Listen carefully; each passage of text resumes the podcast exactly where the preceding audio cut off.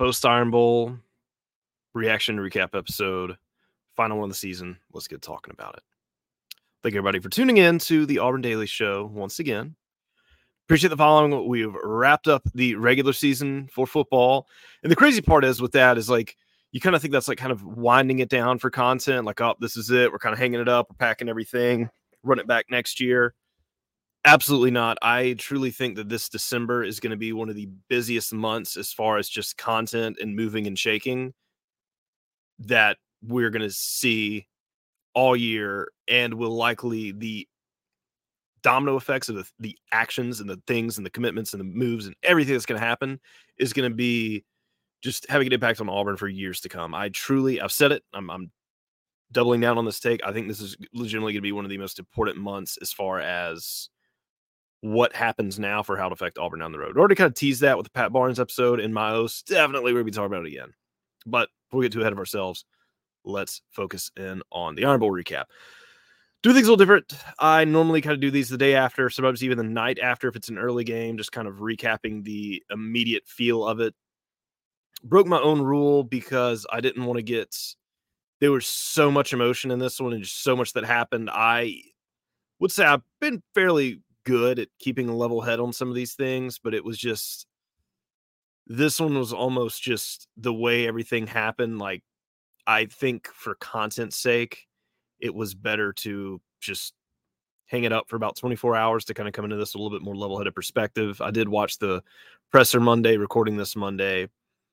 So, any of the current events that have happened, that's where we're at at the time of recording most definitely there were a lot of people who were definitely tweeting through this and i don't love that i think it's sometimes best to just maybe take a little time off the keyboard that's not the best way to get through it because one you just you saying you shoot from the cuff you're saying things that definitely maybe you don't mean maybe you haven't thought through and then also too you don't want to give opposing fan bases just any ammunition to use and yeah because say kind of all the above happened there I chose to kind of keep things a little more uh, toned down personally. Try not to talk a lot of people about it.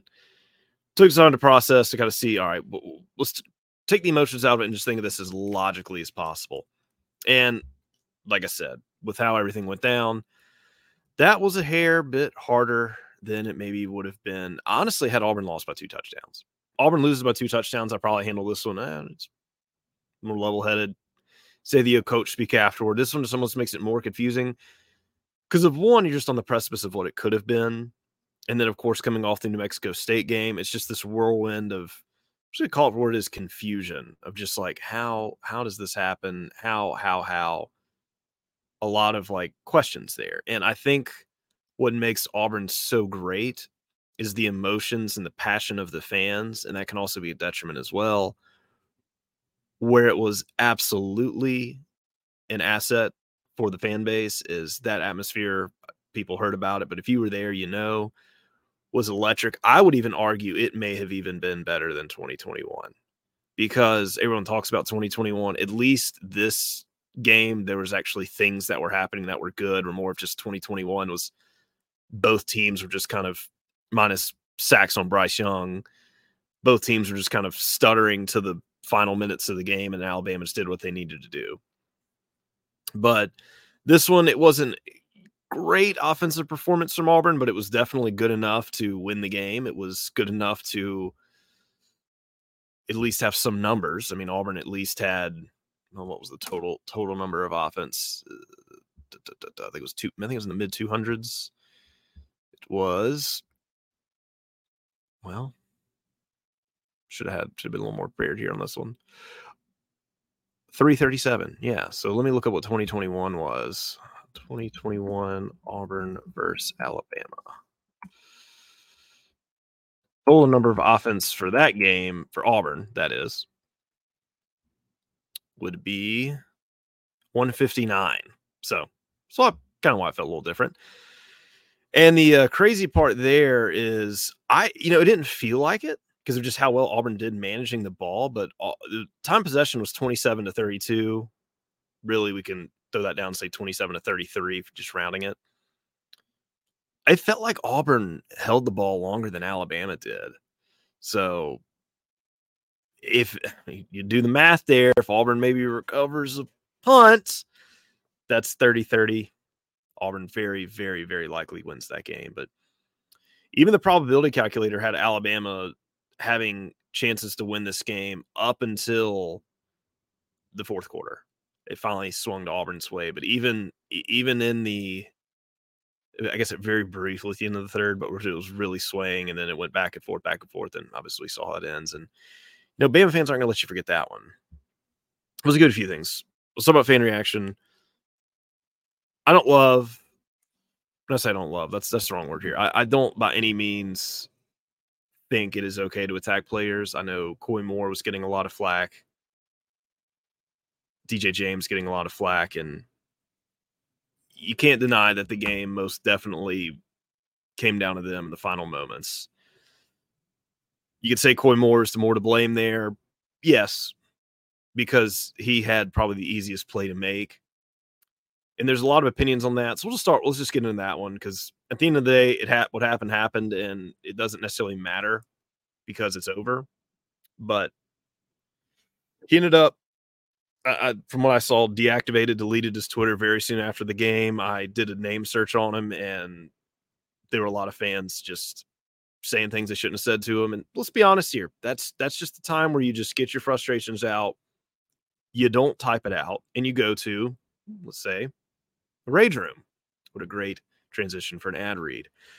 As always, Auburn Daily Show brought to you by the Opelika Rage Room with locations in downtown or outside of downtown Opelika on Second Avenue, right down Opelika Road. If you're coming from the Auburn direction, just a straight shot. It's exactly what it says it is. If you don't know what a rage room is, if you do, then you absolutely this would have been a great time to go to one. Get in there, you get a table full of stuff. You get some bats, hammers. You can play loud, angry music, and you get to just smash some things. Maybe you think of a player or two in the Iron Bowl that got you mad, and you can go bash it to pieces. That's what happens. Do that do not go tweeting those things at players. These guys are still wearing Auburn uniforms. They're still on teams. And trust me, they don't need to hear your criticism. They know. I guarantee you, Coy Moore was having a worse day than anybody was.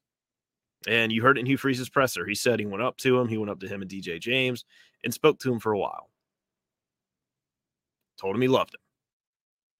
Was being a coach in that moment for those guys. They were taking that tough. But finish up the ad read though. Don't want to get don't want to get too far ahead of it. Yes, Open Rage Room. Thank you for watching the show. They also have a location Birmingham, Birmingham Rage Room. Go check them out there.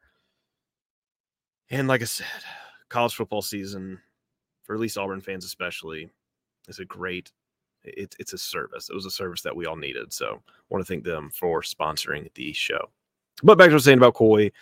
Yeah, don't love that. It happened don't love the reaction of what people did. And obviously, you can be upset.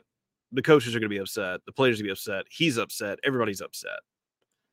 But there's a fine line between that and just the personal attacks. And eh, same with DJ James. And he even kind of said, you know, if you go after the coaches, yeah, that's kind of their jobs. And we famously understood or famously remember the Mike Gundy come after me. I'm a man. I'm 40. If you need to go after everybody, go after the coaches. They're the ones that get paid for that. They can handle it.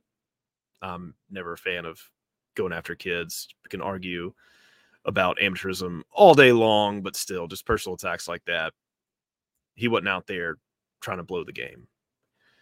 What I will say on that, and this is, I think, where the other debate comes, is and was it a bad look that Hugh Freeze wasn't aware at the end of the game? I think so. There's a lot of people that have a lot of mixed feelings on that. At least at the very end of it, be prepared. Hey, someone's going to ask a question about this, just so you know. That's where you get there to it. I also think that if Keionte Scott, who is your starting punt returner and legitimately the biggest punt return and or fair catch of the season, probably their careers, collegiate careers,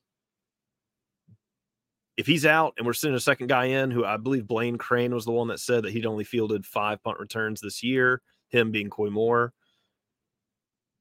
Does is that something that Hugh Freeze needs to be aware of in the moment to say, hey, Do you want to do anything different here? Do you want him to be a decoy? Do you want him to stay back? Do you want him just to stay away from the ball in general? I don't know. Maybe that's a conversation. I'm not a coach. I don't know how this. Maybe it's just a hey, he, he's a backup. He's ready to go in. He knows what he's supposed to do. I would say any other time, absolutely. But given the circumstances that were happening in that game, I personally think, and this is a, you know, everyone's going to give their opinions on it, and it's just what it's about, just give an opinion. I don't think it's a horrible idea to at least have the head coach being aware of that situation and if they need to make any adjustments on that. And rather, and let's just rewind it. Let's say it was Scott that was perfectly healthy. Same kind of deal. Do you want him just maybe not even trying to touch it? Because literally anything that could happen, they could they could feel that ball at the one inch line. That is better than what happened just right there. So, because I mean, even and as crazy as it sounds, even if Auburn gives up a safety, well, they're still up, and at least you get you put. I mean, you give up safety and put Bam in worse field position than you did, and you're still up. So it's not like it would have mattered in hindsight. So it's it's one of those things that will be forever debated and wondered. But regardless, it didn't happen. I don't love the look of it. I don't think it's as big of a deal as some people are making out to be, but I also don't think it's something that you just completely brush off like some others do. I think the truth is kind of in the middle there of like, hey, maybe it's a little more situational awareness. You know, the hot debate here, and everybody's talked about it. And we got to talk about it too.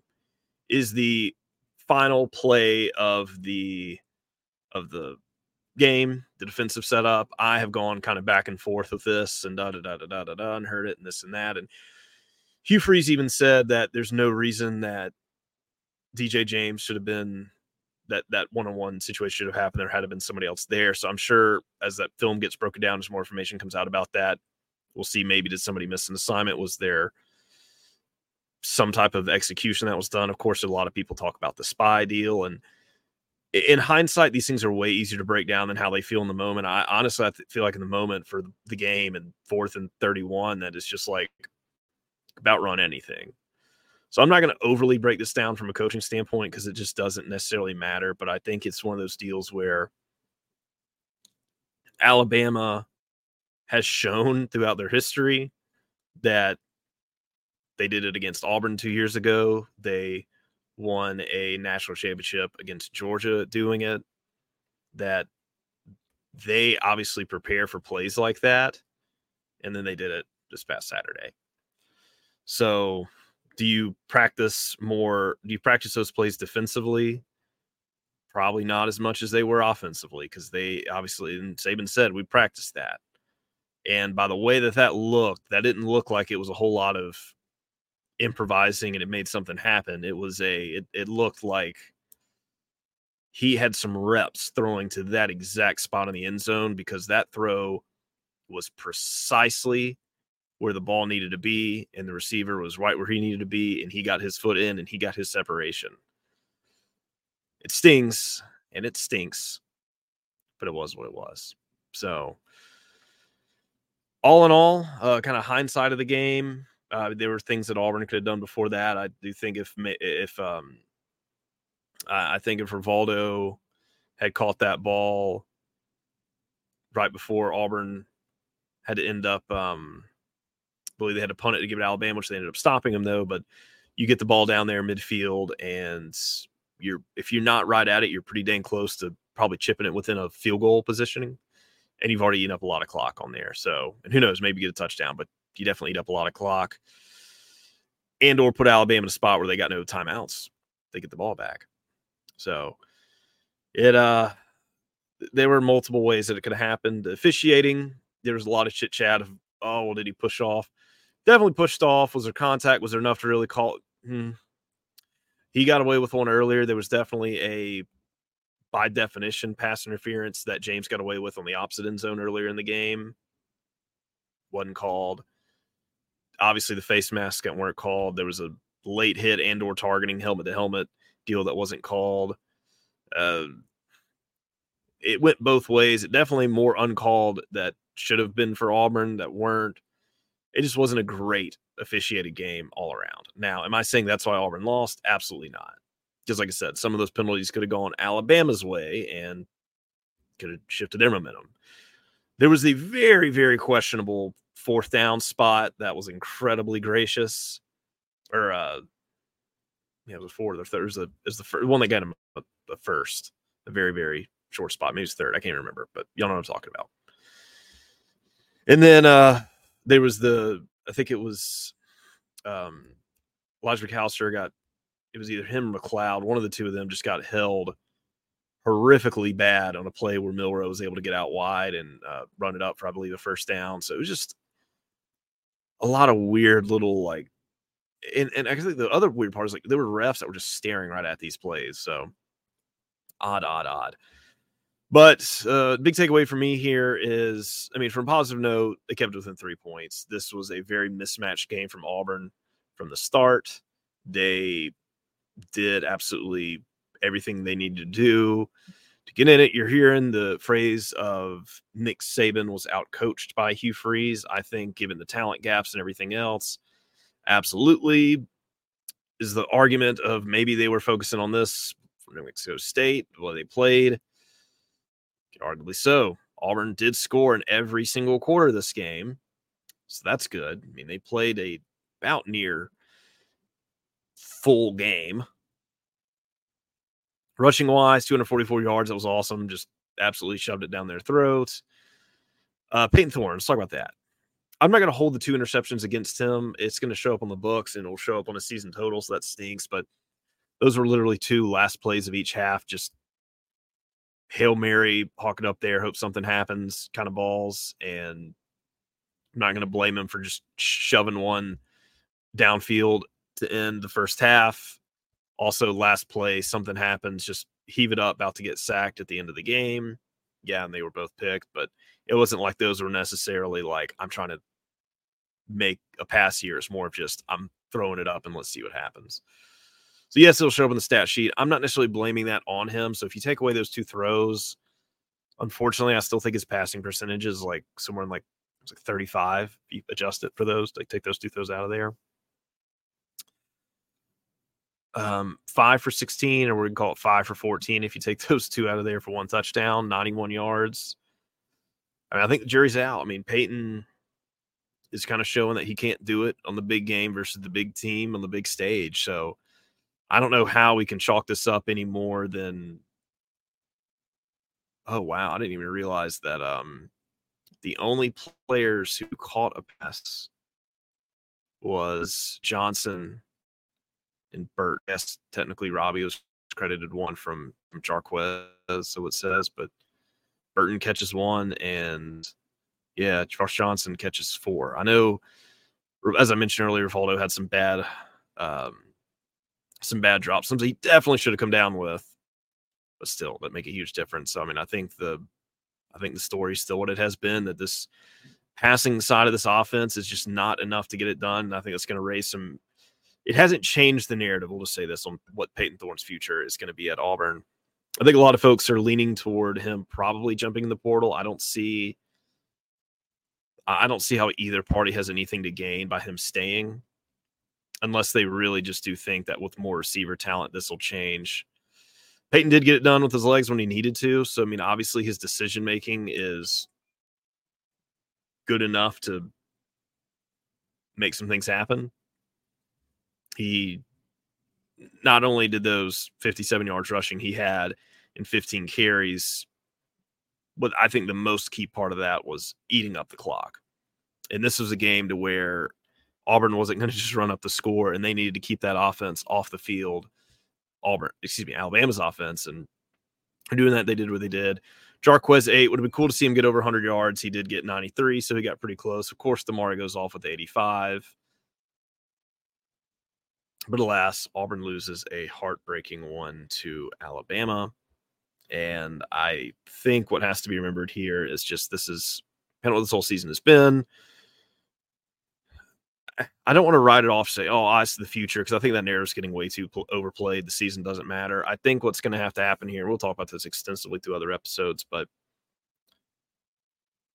Hugh Freeze kind of all season was sort of close, but no cigar, minus New Mexico State. And he even addressed that in his own press conference that he improperly did, which is awesome. I think it was good just him to come out and say, hey, this wasn't playing, but I still want to talk to you guys. I think if you take the Cal game out,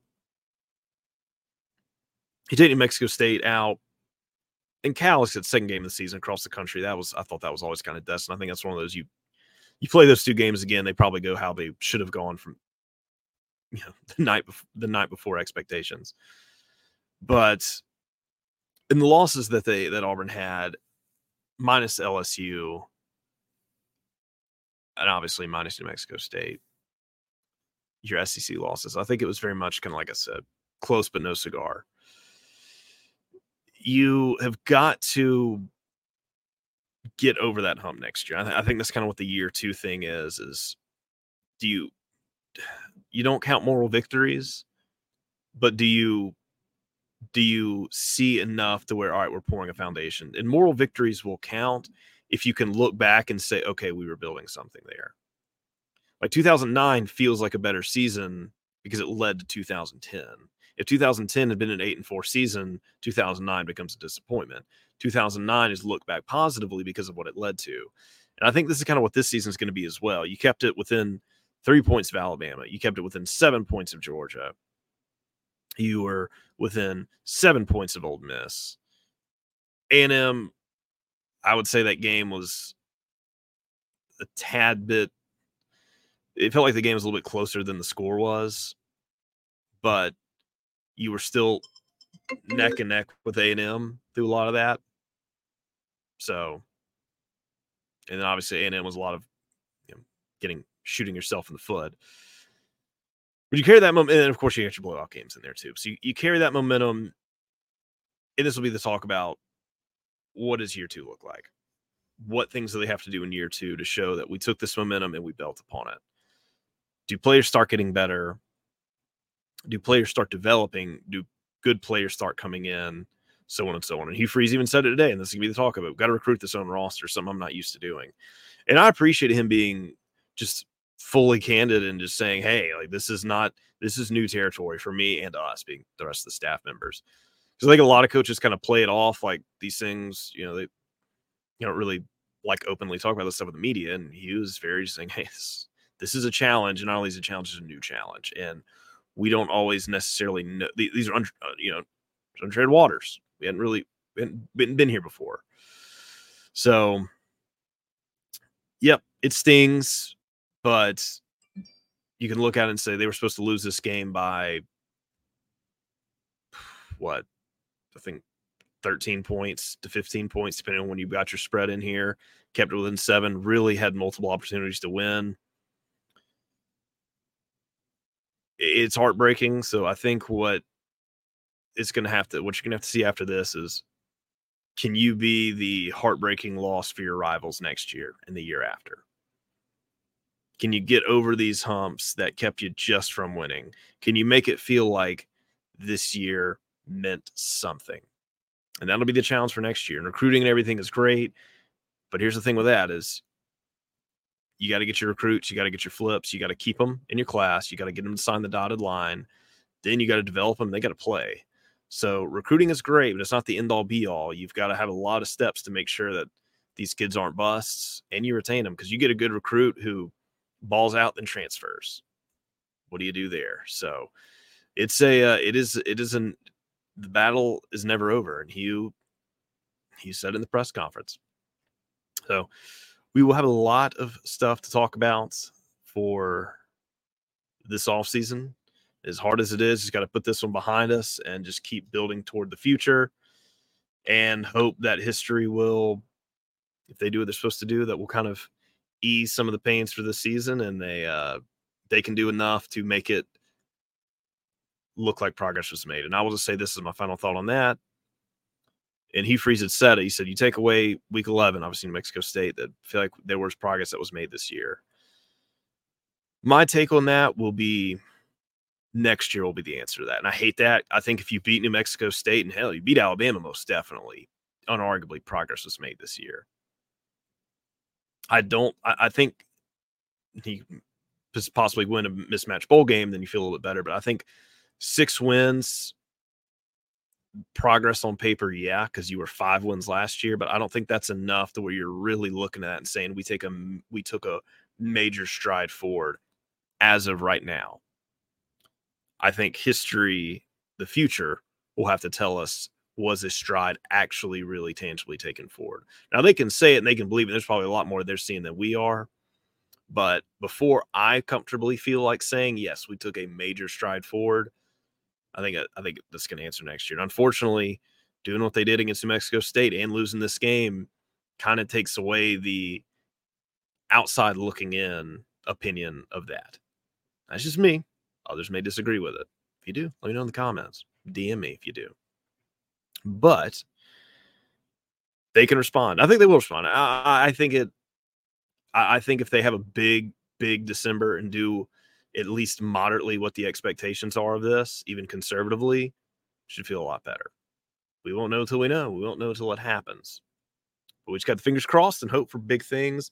That is going to wrap it up for not only this episode, but this football season. This is going to be kind of the last recap episode that is kind of live and fresh in the season. We don't necessarily have to talk about all the numbers and that and this and that because really there's not a whole lot to look forward from building from last game to this game. There will, of course, be the bowl game that will get talked about. We'll obviously talk about that a little bit more with the opponent. Probably talk about that more, seeing who opts in and opts out, who comes in, transfer portal. So, football talk will be shifting to a postseason perspective. I think it's fun. I think it's really exciting. So hopefully they will do what they did last year and then some. They will close out with this momentum and we'll see how all these things look. I want to thank you all for listening to the Auburn Daily Show. And we will be back at you later in the week with more fun and exciting sports and Auburn talk. Thank you all as always for listening. Make sure to like, review, follow, subscribe, all the buttons wherever you're listening.